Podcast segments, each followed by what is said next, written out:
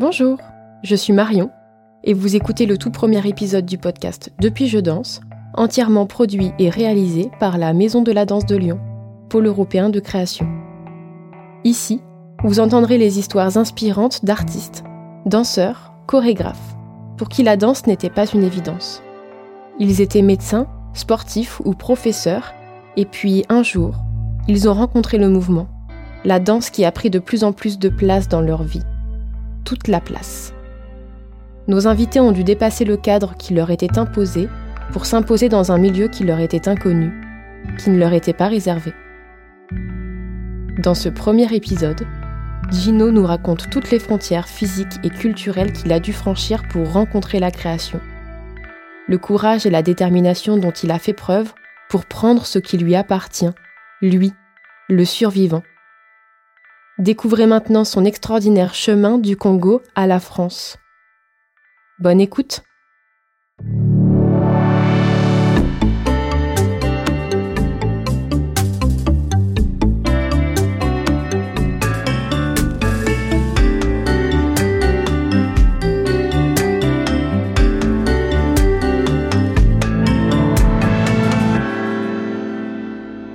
de la République démocratique du Congo, d'une ville qui s'appelle Kisangani, c'est vers le nord-est de ces pays-là.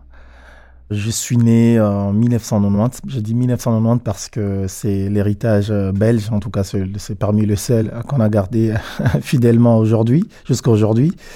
Et quand tu viens d'un pays comme euh, la RDC, tu te rends rapidement tout de suite compte qu'en 1990, c'est déjà en fait euh, les désespoirs. Je suis arrivé euh, dans ces pays-là qui étaient en train de prendre feu, qui a toujours pris feu d'ailleurs. Je, parle de, la situation politique qui était instable, qui l'est toujours euh, jusqu'à aujourd'hui. Et puis, euh, cette situation sociale qui, qui a toujours été catastrophique, mais qui est restée la même jusqu'à jusqu'à aujourd'hui. cette situation de la pauvreté, parce que oui, le Congo, c'est l'un des pays le plus riches au monde, mais dont son peuple est le plus pauvre. Et notre plus grand combat, c'est de trouver quelque chose à manger. Donc euh, ça, c'est notre, notre plus grand combat, notre plus grand défi. Et moi, oui, justement, je me suis rapproché tout, tout de suite euh, à mes 11 et 12 ans à l'église parce que j'avais faim à la maison, parce que papa n'avait pas du boulot, parce que maman non plus n'avait pas de boulot et et qu'on avait faim et que le, le, le, seul endroit où je voyais les gens pouvaient manger d'une manière stable, c'était à l'église. Et donc là, je commençais à, développer des plans dans mon esprit, des plans desservis. Et je me suis dit, bon, euh, si je devenais prêtre, c'est drôle parce que j'ai envie de servir Dieu pour être capable de manger. Mais tout de suite, je me suis dit, bon, pour éliminer la famine, il faut être prêtre dans ces pays-là. Et euh, donc, je me suis rapproché de l'église. Mais je pense que dans le fond, ce qui me parlait beaucoup, euh, parce qu'on allait à l'église du coup avec maman, c'était de voir euh, à chaque entrée euh, des prêtres et des servants de messe euh, au début d'une messe, c'est qu'ils pouvaient danser. Ils pouvaient danser. C'était pour moi, c'était presque la mise en scène. C'était au-delà de, de, servir Dieu. Il y avait aussi ces côtés-là où je me disais bon, si je devenais prêtre, ça veut dire que je, ben moi, je voyais ça comme des spectacles quoi. Je pouvais donner des spectacles comme ça. Je pouvais danser, euh, que les gens en fait euh, seraient en train de me regarder et je pouvais exister. Je parle d'exister parce que parce que oui, dans ces pays-là, on n'existait pas, on n'est on ne vit pas, on servit. Donc pour comprendre cette situation, je vais euh, je vais aller un peu rapidement sur le plan historique. En 1960, le Congo devient indépendant et grâce à Patrice Emery Lumumba, mais aussi grâce à ses compagnons et mon grand-père qui faisait partie de, son entourage.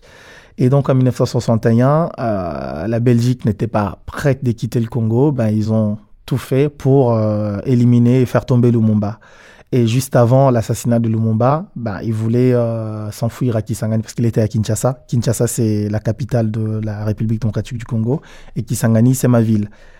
Et ils voulaient s'enfuir à Kisangani parce que c'était sa, base là-bas, la base de Patrice Emery Lumumba, le père de l'indépendance du, Congo. Et parmi sa base, euh, il y avait mon grand-père, qui était son ami et qui l'attendait à bras ouverts pour qu'il mette en place une nouvelle stratégie afin de contrecarrer la Belgique et l'Occident et tout ça. Parce qu'après les indépendances, il y avait une sorte de, de des conflits euh, politiques déjà entre les créés par le Belge et l'Occident entre les Congolais eux-mêmes. D'un côté, tu as Joseph Kasavubu, le président, et puis euh, Mobutu qui était euh, le chef de l'armée et tout ça. Et donc la Belgique a essayé de monter en fait euh, les Congolais les uns contre les autres pour anéantir les pays. Et donc le, la seule possibilité pour Lumumba de, de s'y vivre à cette situation, c'était d'atteindre Kisangani. Et sauf que il s'est fait arrêter sur la route et on l'a envoyé, on l'enverra à Lumumbashi. Et jusqu'à maintenant, on l'a jamais retrouvé. Après son assassinat, mon grand-père et d'autres amis ont décidé d'aller continuer la lutte euh, de, la révolution, de la libération du Congo. Et à l'époque, ils étaient vus comme des rebelles. Voilà. Et un matin, euh, il a juste regardé sa femme, qui est ma grand-mère euh, paternelle du coup, et il a dit, bah, garde les enfants, j'y reviendrai. Et donc, depuis qu'il est parti, il n'est jamais revenu. Et mon père avait 7 ans à l'époque. Et, euh, et, donc mon père a grandi en fait. Aujourd'hui avec le recul, parce que je suis aujourd'hui papa, je peux en fait euh, comprendre ce que c'est partir et laisser son fils à l'âge de 7 ans. Et donc, c'était un garçon qui a grandi, en fait, sans repère, sans son père. Pourtant, tout, euh, tout de suite, il a eu, euh, il a eu euh, une bonne vie à travers, via ses sœurs. Il est, il est allé faire les études en Italie, ensuite revenir, mettre en place un business, des diamants. Il a fait beaucoup de diamants, mon père. On était riches, nous. On jouait avec des diamants quand j'étais gamin. Il a, il a, ouais, il était friqué. Hein. il a bien excellé dans son business, mais sauf que, avec de nombreuses crises économiques qu'a subi le Congo, et donc, il a perdu tous ses biens et tout son argent. Et donc, tout de suite, il, a, il est tombé dans la, ben, dans la dépression. Parce que, dépression, je parle de dépression parce que je suis en France, mais au Congo, on ne sait pas ce que c'est la dépression. On est tous dépressifs là-bas. Et euh, sans s'en rendre compte. On fait avec, on meurt, et puis voilà. Et donc, il est, il est tout de suite tombé dans la dépression et dans l'alcool, mais aussi dans la violence. La violence euh, euh, vis-à-vis de ma mère, euh, vis-à-vis de mes sœurs et de mes frères, vis-à-vis de moi-même. Euh, il, bah, il, nous a, il a, il nous a battu moi et ma mère et mes frères et mes sœurs pendant, bah, pendant 25 ans, 24 ou 25 ans. Et je vous rappelle que j'ai quitté le Congo en 2016 et j'en ai 30 aujourd'hui. Donc c'est le fait que quitter le Congo, c'était pas que pour fuir la pression politique, mais c'était aussi en fait de s'en débarrasser de, de cette violence que j'hérite d'ailleurs bah, aujourd'hui, ça peut se sentir euh, dans mes gènes, dans mes mouvements, dans mon travail. À la maison, ben, tout ce que, bah, on avait peur qu'il revienne. Déjà, il n'avait pas de boulot, mais, euh, mais, euh, mais, on dépendait de lui. Personne n'avait du boulot au Congo. On était en pleine crise politique. Moi, j'ai vécu beaucoup de guerres. et entre, ben, entre, entre 1997 à 2005, ben, c'était la guerre. La guerre, c'est comme, on voit à la télé, comme on voit dans des films. C'est de, des soldats rwandais et des soldats ougandais qui se jettent euh, des bombes, des obis, qui tuent le peuple, qui euh, massacrent, qui violent euh, des femmes et des enfants. voilà. C'est la vraie guerre. Je, je suis un survivant, je suis là. Parfois, oui, quand je, discute avec des amis que je rencontrais ici, ils ne se rendent pas compte. Oui, on a vécu la, la vraie guerre. Mon père, du coup, avait du mal à avoir du boulot, comme tous les pères euh, de l'époque. Je dis père parce que chez nous, on est encore un peu dans une société ultra patriarcale, où euh, on a, il y a d'ailleurs un article à la Constitution qui dit que l'homme est le maître du, l'article 444 euh, du Code de la famille de la RDC dit que l'homme est le maître du ménage. Il doit protection à sa femme et en revanche, sa femme lui doit obéissance. Donc on a, on a ça vraiment dans l'esprit. C'est, c'est prôné dans l'église, dans les églises, mais dans la Constitution aussi.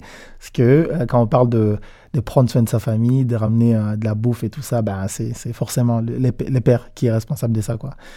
Bon, voilà. Donc, euh, ben, donc on dépendait d'un papa qui n'avait pas du boulot et les soirs, euh, il revenait. Et puis, ben, quand il revient, ok, il amène un, truc sur la table et après, tout de suite, ben, c'est, ben, on, bascule dans dans des violences physiques, psychologiques, mais, mais intenses.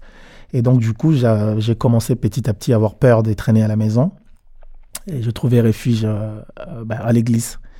Bah, c'est ça, c'est du coup, c'était au-delà même de, de, fuir la, famine, mais il y avait aussi ces côtés-là, ces sentiments de, de vouloir retrouver la sécurité. Voilà. Et donc voilà, j'ai commencé, j'étais servant de et je me plaisais bien de pouvoir danser, servir Dieu, être sûr, être sûr que tu peux manger euh, chaque samedi et dimanche. Et, euh, et puis entre-temps, ben, il y avait, il y avait, il y avait, il y avait cette crise politique, mais aussi des crises des violences à la maison. Mais oui, mais je composais avec.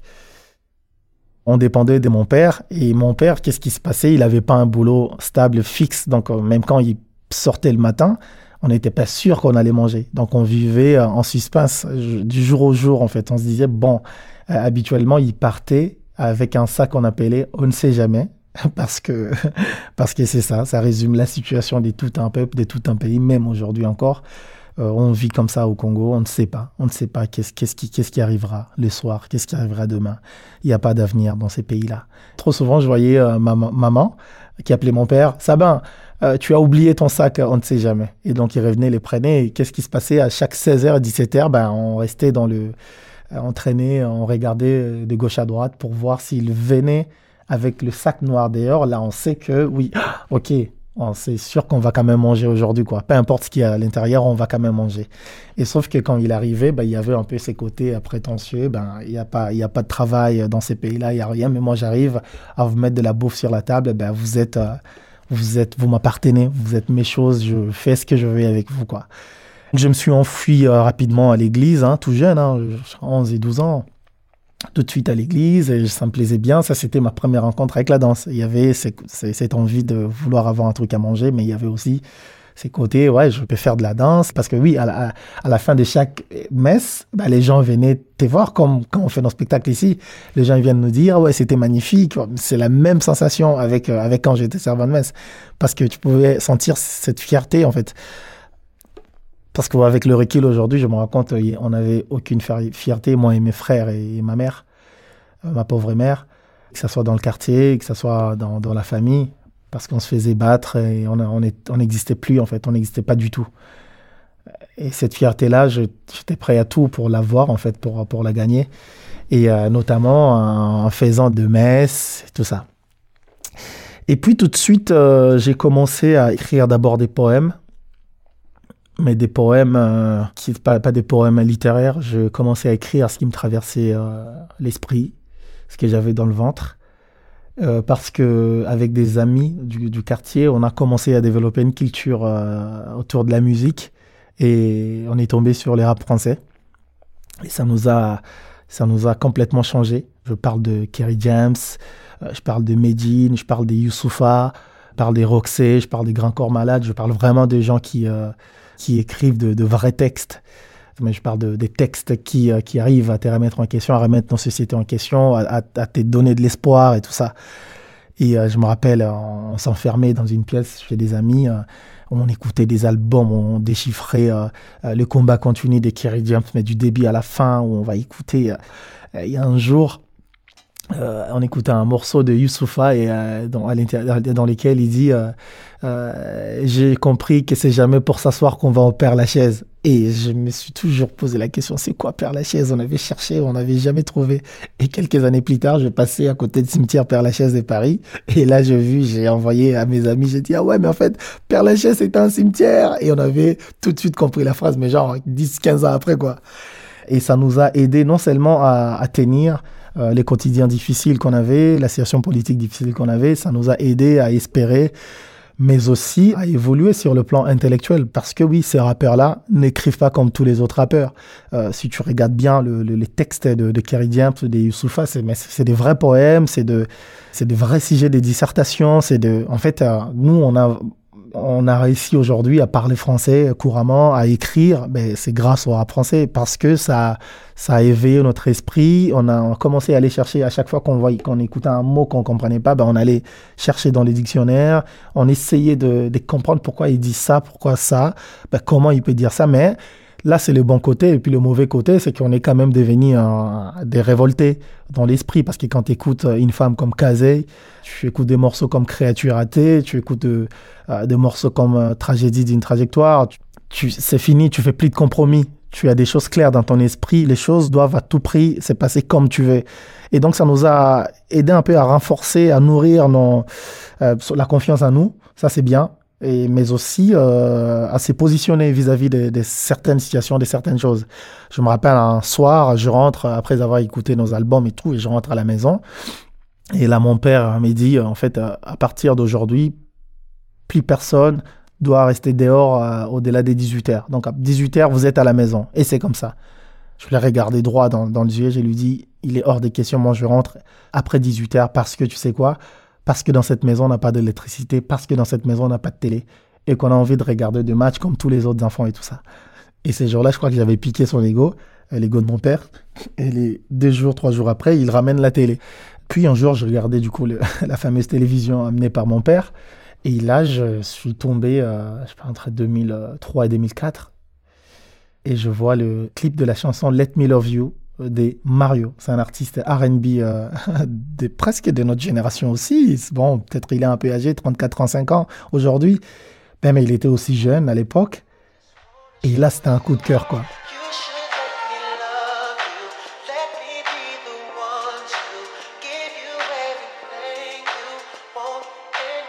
parlant de coup de cœur, c'était ces jours-là, quand j'ai vu les clips de Mario. Et là, je me suis dit, mais quelle harmonie, mais quelle douceur, quelle délicatesse au niveau de mouvement. Ce qui m'avait impressionné, c'était au-delà d'une chanson, c'était la danse. Et je parle de la danse, évidemment. c'était la danse. Et là, je me suis dit, ben, en fait, euh, en fait, c'est ça ce qu'il faut faire, quoi. Mais là, avec la, la danse, c'était autre chose, c'était au-delà d'un rêve, c'était quelque chose qui m'est tombé dessus. Et, et là, je, pouvais, je, je ne pouvais que suivre cet appel-là. Et donc, euh, bah, j'ai recruté des amis dans le quartier. Moi-même, déjà, bah, il n'y a pas d'école de danse euh, au Congo.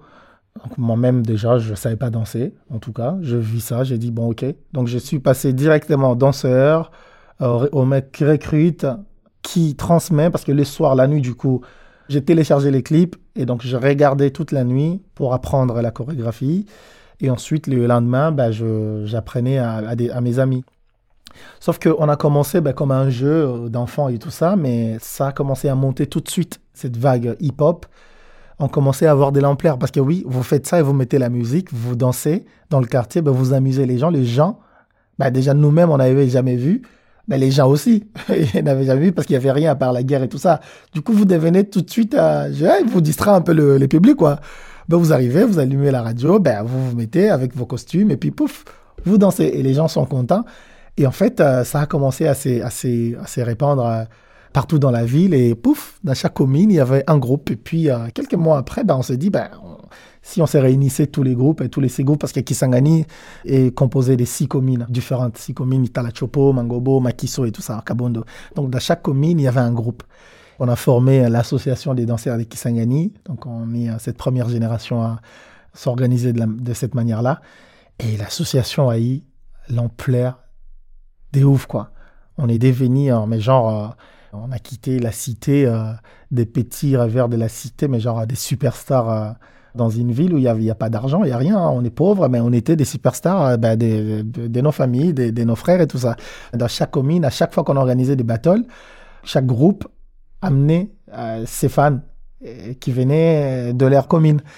On réunissait la jeunesse de toute la ville, en fait, qui venait de chaque commune on est devenu en fait euh, rapidement peu une sorte de symbole quoi, de une sorte de figure. Euh, je sais pas, on faisait rêver, on était un peu de repères comme ça. Après, ben c'est des enfants, des gamins qui ont commencé à nous imiter nous. Et tout de suite, on a, on est devenu, ben, on a commencé un peu, euh, on savait pas trop comment c'était, mais on s'est beaucoup renseigné, on est devenu ouais un peu fort quoi, dans, dans la danse hip-hop un autodidacte, on est devenu très bon, quoi, un très bon niveau, quoi. À tel point qu'on se disait, on a découvert tous les concours qui existaient à l'extérieur et tout ça. On disait, ah ouais, mais on peut aller là, on peut se mesurer, on peut faire ça, on peut faire ça. Mais vous venez de Kisangani, donc c'est pas possible, c'est pas évident. Géographiquement parlant, c'est une ville qui est ultra isolée. Quand tu es à Kisangani, pour aller à Kisangani aujourd'hui, tu qu'une seule option. faut prendre l'avion. Je parle de Paris. Bah, tu prends un avion Paris-Kinshasa et ensuite Kinshasa-Kisangani. Si tu veux aller vite, et le bateau, je pense que tu mettras quand même trois semaines ou un mois. Et c'est énorme comme pays, euh, la République démocratique du Congo. C'est quatre ou cinq fois la France, si je ne me trompe pas. Et, euh, et tu peux pas prendre une voiture parce qu'il n'y a pas de route. Et avec la situation politique, du coup, on était euh, séparés avec le gouvernement central. Ben, c'était compliqué de, de partir d'une ville à une autre. Vu qu'on est, pas très loin des Rwandais de l'Ouganda, mais avec la, le tension politique qu'il y avait entre, entre le Congo, le Rwanda, l'Ouganda, ben, ça, ça ne facilite pas les choses. Ben, du coup, on, est, on s'est retrouvé en train de faire le, de surplace. On était à Kisangani, ben, on ne pouvait que rêver et vivre et voir que Kisangani. Ça, c'est les côtés un peu isolement géographique. Sur le point positif, je pense que tout de suite, la jeunesse a capté que c'était un bon truc, et tous les enfants ont commencé à danser. Je me rappelle que j'ai recevais de menaces des parents, de certains parents qui venaient du coup dire à, mes parents qu'il faut dire à Gino euh, que c'est pas bien ce qu'il fait, ce qu'il fait faire à nos enfants, parce qu'ils ont du mal à, se concentrer à leurs études et tout ça. Ouais, tout de suite, je suis devenu, en fait, j'ai quitté euh, le côté euh, rêveur, jeune, qui voulait un public ennemi, un peu. Et donc là, je me suis dit, bon, j'ai appelé mes gars, j'ai dit, bon, là, on commence vraiment à avoir des, vraies pressions. Euh, qu'est-ce qu'on fait? Est-ce qu'on baisse les bras ou on continue? Ils ont dit, ben, on continue. Ben oui, si on doit continuer, ben, il faut qu'on assume, qu'on accepte ce qu'on est vraiment. Notre société, les gens qui nous entourent pensent que nous sommes en train de faire fausse route, pensent que nous sommes mauvais, pensent que nous n'allons jamais nous en sortir. C'est pas grave, on accepte. Et on accepte d'être mauvais, en fait. Du coup, on a baptisé notre, notre groupe le Bad Boys, le mauvais garçon. C'était parti comme ça. Pas parce qu'on était méchant, mais parce qu'on avait accepté de prendre la direction, le chemin que la société avait du mal à cautionner. Euh, je parle de la société, mais aussi ma, propre famille, ils avaient du mal un peu à...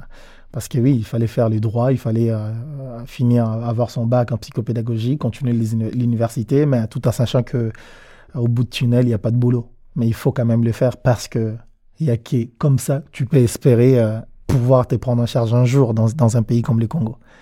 Euh, et, puis un jour on répétait, et là on voit un gars, un mec, qui s'appelle Faustin Lignicula, qui est l'un des plus grands chorégraphes que nous avons ici euh, dans le monde, mais aussi euh, en Afrique, c'est, c'est parmi les grands et les meilleurs en tout cas, qui revenait à Kisangani, voir sa famille, mais aussi installer les studios Kabako, qui est donc sa structure de formation, de production et tout ça, et d'imagination en tout cas. Et donc, il venait voir quelqu'un, un artiste rappeur qu'on accompagnait nous, qu'il avait rencontré à Kinshasa. Et donc, en passant dans le quartier, ben, il nous trouve en train de répéter. Et donc là, il se rapproche et il dit euh, Ah, vous êtes des danseurs C'est Faustin Lignekou là. Mais à l'époque, euh, ben, on voyait que Kisangani, eh ben, il n'y avait que nous. Bah, on, était, on avait bien nourri nos égaux. Et là, je le regarde, je dis, mais mec, qu'est-ce que tu racontes? On est de putain de danseurs, on est de meilleurs danseurs qui, qui t'a jamais vu. Et quand j'en parle aujourd'hui, j'ai un peu, euh, un peu honte, quoi. Parce qu'aujourd'hui, je peux aller traîner au 104 à Paris et, me rendre compte de combien de danseurs il y a ici euh, en Europe ou dans le monde, quoi. De magnifiques danseurs. Mais vu que nous, on était avec Sangani, on était coupés du reste du monde, ben, on était, on était très bons danseurs. Tant mieux d'ailleurs. Ça nous a aidé à, à nous forger, quoi. Et donc, il a, il a, il a souri, un petit sourire, et dit, OK, ben, moi, je, moi, je suis euh, danseur contemporain. Et donc, là, on se regarde, on dit, OK, danseur contemporain, c'est quoi ces trucs? Et donc, je reviens ici. Je suis un jeune de Kisangani aussi. Je suis parti il y a plusieurs années. Donc, je reviens là pour mettre en place euh, les studios Kabako. Ma structure, donc, l'idée, c'est de suivre euh, quelques jeunes dans l'art, dans la musique, dans la danse, dans la vidéo et tout ça. Donc, on va, on va peut-être vous former à un de ces jours et tout ça. Ok, on se dit, bon, pourquoi pas, on sait pas ce que c'est. C'est qui ce gars-là On se dit, ah, il est chelou, il est bizarre, ce mec avec ses petites dreadlocks. à l'époque, à l'époque, j'avais pas de dreadlocks encore. Et puis, donc, il a fait une audition, on, s'est présenté, il a retenu 20 danseurs, qu'il a suivi de 2008 en 2013, pendant 5 ans. Donc, sur place, il faisait venir beaucoup de chorégraphes, euh, filles et tout ça. Donc, nous, ça nous, ça nous dépassait. On disait, mais waouh, mais en fait, en faisant juste, et des, gestes. Tu vois un peu la danse contemporaine, quand tu connais pas, tu, te dis, mais qu'est-ce qu'il fait, qu'est-ce qu'il raconte, c'est quoi ça, c'est quoi cette manière de bouger? Donc on avait découvert une autre manière, de danser. Et voilà, j'ai été retenu parmi ce jeune-là, donc qui nous a suivis euh, pendant cinq ans.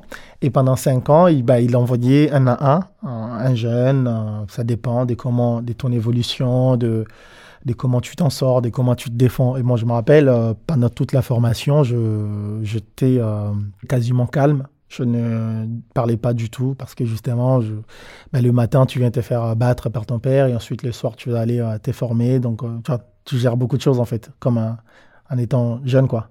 Je parle jeune, 18, 18 19. Donc, tu vois, j'étais ado, je, j'étais encore, ben, j'étais maltraité. Euh, par mon père.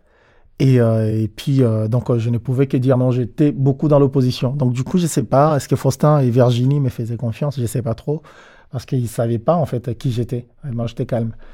Et cinq ans après, ben, j'étais fatigué parce que ça tournait un rond aussi. Je dis, bon, j'avais, et à l'époque, j'avais lancé un clip, là, une chanson, La Nouvelle Génération s'appelle comme ça, qui est une chanson rap euh, classique à Kisangani encore aujourd'hui, euh, qui a beaucoup cartonné. Je fais des gros concerts dans la ville. J'étais vraiment style hardcore, qu'on, qu'on appelait hardcore, style marseillais, rap français, hardcore quoi. Bon, ok, je vais me concentrer. Euh, je fais des points. Ok, je les ici des droits à côté. Je, ma musique qui marche bien. Il y a que la danse contemporaine qui ne marche pas du tout. Ces gens-là qui nous, qui nous accompagnent ne me donnent pas l'impression que je peux faire carrière dans ça. Bon, il est peut-être temps d'arrêter. Donc, avant d'arrêter, ben, il faut faire une réunion avec eux pour leur faire savoir euh, ce que tu penses, quoi. Je suis allé voir Faustin Lignacoula et Virginie Dupré. Je dit, j'ai envie de vous parler. Et donc, euh, je les ai dit clairement en mes intentions de laisser la danse contemporaine parce que je ne me sens pas épanoui et que je tourne à rond et que j'ai envie de me concentrer désormais à ma musique et à mes études. Et donc là, ça les a fait une sorte de déclic. Ils ont dit, ah ouais, mais ok, on prend note. Et euh, je crois, un mois après, ils m'ont rappelé pour me dire, bon, on va t'envoyer au Sénégal, à l'école des sables. Euh, c'est de Germaine Aconi. L'école des sables, c'est c'est pas la seule, mais c'est des rares un centre de formation euh, stable euh, que nous avons en Afrique. Ça se trouve au Sénégal, mais dans un village qui s'appelle Toubab Diala, aussi à 45 km de Dakar. Donc ils m'ont dit, bon, tu vas aller là-bas, deux semaines, peut-être que ça te fera du bien, juste de rencontrer euh, d'autres personnes et tout ça. Voilà. Comme ça, tu as un peu l'expérience de, partir, de quitter ces pays. C'était la première fois que j'avais quitté le, Congo, en 2013. Et donc j'arrive au Sénégal. Voilà, tout était, tout était, c'était un stage de deux semaines, justement. Et là, on fait notre stage. Et puis, euh, un jour, Germaine a connu. Du coup, elle se pointe. Il dit Bon, euh, vous savez, il y a un gars qui va venir faire des auditions ici.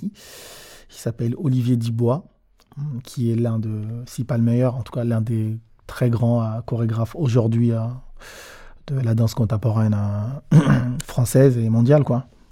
Et là, à l'époque, il venait de sortir Tragédie à Avignon.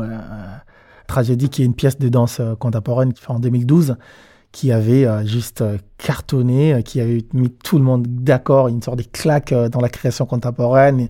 C'était du, tu vois, du renouveau, un nouveau souffle. Et ouais, c'était Olivier Dubois, quoi, qui était sur le toit du monde. tu vois, il était, ouais, moi je l'avais rencontré à l'époque, il était vraiment au pic de son succès, quoi. Tu vois, c'était là, quoi. Et donc Olivier Dubois, il arrive, il va faire son audition. Mais avant les auditions, d'abord, il nous pose des questions, euh, questions genre euh, qu'est-ce qui était venu faire ici? Il posait à tous les stagiaires qui, qui, avaient là, qui étaient là. Et euh, donc chaque, chaque personne répondait, voilà, moi je suis venu ici pour faire les stages, moi je suis venu pour les échanges, moi je suis venu rencontrer, moi je suis venu... voilà, chacun donnait ses raisons. Et là, il arrive à, moi et il dit, et toi, qu'est-ce qui était venu faire ici? Et là, je le regarde droit dans les yeux et je lui dis, je suis venu prendre ce qui m'appartient. Bordel. Le bordel, je l'avais sorti dans le cœur. je l'avais juste dit, je suis venu prendre ce qui m'appartient, putain.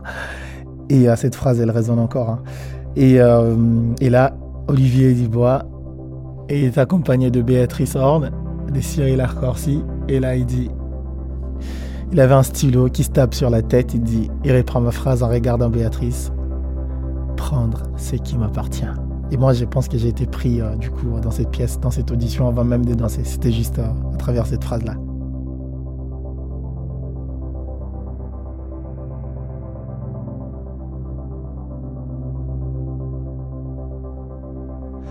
Et donc on a quand même auditionné et, euh, donc j'ai été pris.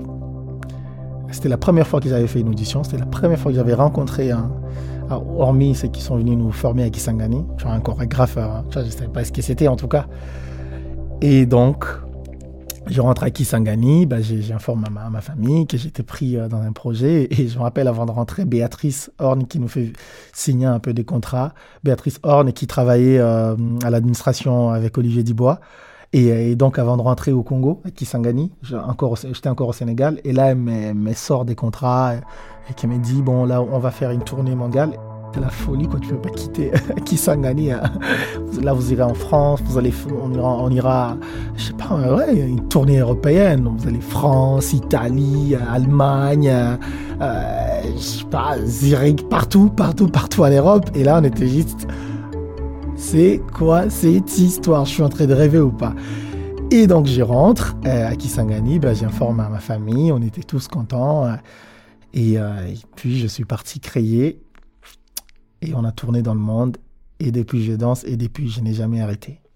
Après Olivier Dubois, j'ai eu la chance de, tu vois, de, je sais pas si je vais appeler ça la chance, mais je, euh, tout de suite, j'ai été, euh, j'ai été lauréat Talent d'Ami Danse 2016. Donc, euh, du coup, j'ai été appelé à, à, rejoindre la compagnie de Maggie Marin, qui est donc la maman de la danse contemporaine française et mondiale.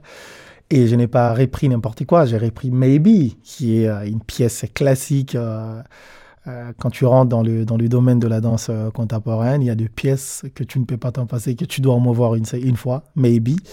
Et ensuite, euh, j'ai été repéré par Boris Charmat, qui est aujourd'hui sur les toits du monde et qui, ça fait 20 ans qu'il est dans ces domaines. C'est l'un des plus grands aussi danseurs et chorégraphes.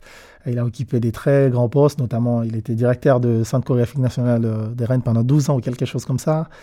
Il a fait des pièces euh, extraordinaires. Il a même amené un courant de la non-danse. Aujourd'hui, euh, quand on parle de la non-danse, il fait partie de précurseurs, en tout cas, Boris Charmat, avec qui on collabore beaucoup. Et ben là, je suis en train de collaborer avec euh, Joseph Nage, qui est resté, tu vois, c'est le, mec qui a fondé le Centre chorégraphique national d'Orléans. Il est resté, je sais pas, 20 ou 25 ans à la tête de, ces lieux-là.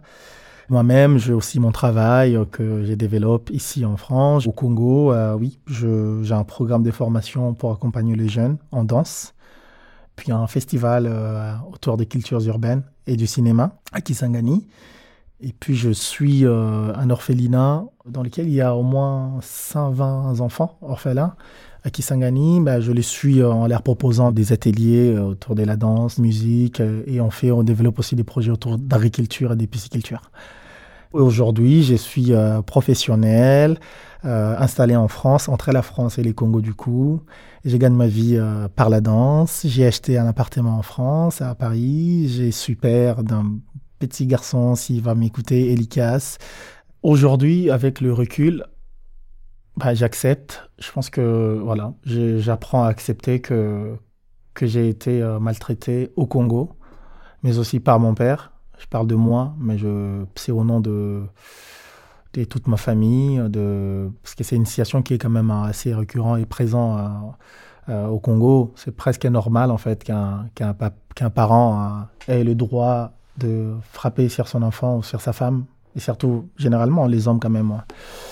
Et je suis fait de beaucoup de violences que j'ai canalisées toutes les années que je suis resté au Congo, parce que tu t'es fâché, on te frappe, et tu t'es fâché pas, on te frappe.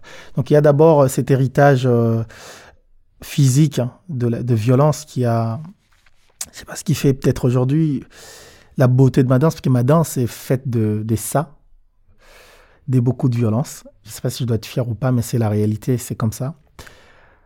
Ça, je m'épuise euh, rarement. Et que les simples faits de me dire que je m'épuise rarement, ça m'épuise du coup et ça me triste de dire ça. Ça peut m'arriver de tenir. Euh, je me rappelle un jour, on était en création avec euh, Boris Charmat à Manchester et que dans 10 000 gestes, on danse le requiem de Mozart. Et à un moment, les confitatis arrivent et que c'est moi qui dois commencer à crier, à lancer les cris, et ensuite euh, le groupe reprend le chœur. Et avant de crier, ben, ce que j'avais à proposer comme matière, c'était de, taper le mur. Très fort, mais taper le mur très fort avec mon corps, ma tête, tout. Et je me rappelle, euh, à un moment, ben, les gens, ils, étaient presque. Quand j'avais trouvé cette matière-là, les gens étaient choqués. Mais genre, qu'est-ce qu'il est en train de faire? Qu'est-ce qui se passe? Et euh,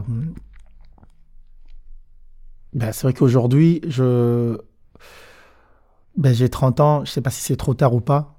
Justement, c'est peut-être le début d'un nouveau processus dans ma, dans ma vie et qu'il faut que j'accepte le fait que euh, que j'ai été maltraité au Congo, la guerre, parce que ça fait beaucoup. Il y a d'abord cet héritage physique que j'ai reçu de la part de mon père, parce qu'il ouais, il, il euh, euh, bah, de coups, mais aussi avec des chaînes de vélo, des de, de bouts de fer, des choses comme ça.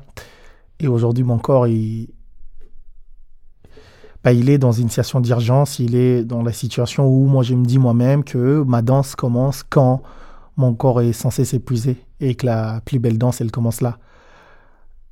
ce qui fait que qu'ils soient intéressés, je dis ils, c'est tous ces chorégraphes, tous ces gens avec qui je collabore, ou, ou oui, ce qui est peut-être que je suis, oui, j'arrive peut-être à sortir quelque chose de particulier aussi derrière cette, cette violence que j'ai vécue. Moi, c'est fou, mais c'est ce qui nourrit euh, ma danse. Mais je, il n'y a pas que la violence. Même quand je suis doux sur scène, tu peux lire en fait le désespoir, tu peux lire, euh, mais aussi l'espoir. Tu peux lire, euh, tu peux lire beaucoup en fait, beaucoup d'images.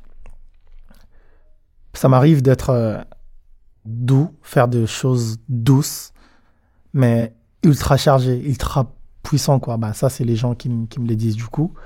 Et souvent, quand je sors des choses comme ça, moi-même, je ne m'en rends pas compte. Je, je suis complètement dans, dans mon monde. Et, justement, le challenge aujourd'hui, c'est d'accepter que, je suis, euh, que je suis en France et qu'il n'y aura plus, plus personne qui viendra me taper, plus personne viendra me jeter de bombes, plus personne viendra m'insulter ou insulter ma mère. Euh, plus personne euh, plus personne viendra me faire du mal. Bah, du coup, je suis un peu épuisé aujourd'hui. Je me pose beaucoup de questions sur ce qui sera la danse du futur pour moi, pour, sur ce que j'ai envie de faire. Parce que ça m'a aidé de, de rencontrer Olivier Dubois et tous les autres grands chorégraphes.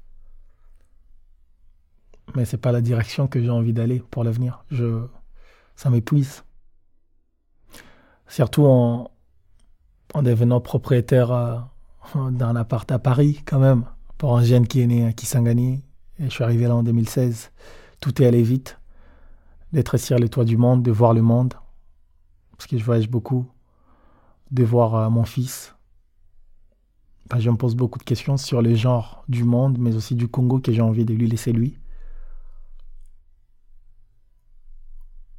Parce que moi, je me pose beaucoup de questions sur tout ça, sur l'héritage, mais sur... Parce que oui, j'ai 30 ans, j'ai encore toute la vie devant moi. Et que j'ai l'impression que ça fait 1000 ans que j'existe. Ça fait que je suis arrivé là en 2016, c'est peu. Mais avant d'arriver là, en fait, j'ai parcouru des kilomètres. Ouais. Un survivant, quoi quand tu viens d'un endroit comme ça, c'est vrai que bah, il n'y a rien en face de toi qui va te mettre par terre, quoi. C'est pas possible. Même la mort ne pourra jamais te, te mettre à genoux, quoi. Bah, je pense qu'il y a ça qui nourrit. Euh, c'est mon histoire. Qui, euh, parce que j'arrive, euh, quand j'arrive dans des auditions, parce que je fais quand même beaucoup d'auditions, j'ai été pris partout. Ben, ça m'arrive d'arriver, de voir qu'il y a des très bons danseurs, mais quand je rentre dans une audition, ben, je pense que je suis très sûr de moi déjà. Je, me dis, mais si, si tu l'as fait depuis le Congo, qu'est-ce qui va t'arrêter ici en fait? Je m'appelle Gino Alolo Sabin. Je suis danseur et chorégraphe congolais vivant entre la France et la République démocratique du Congo. Mais on aime bien dire qu'on est des rencontreurs d'histoire, parce que dans le fond, c'est de ça qu'il s'agit.